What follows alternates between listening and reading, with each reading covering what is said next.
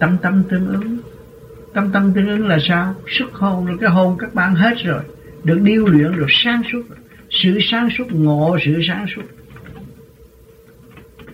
Thì qua giải những gì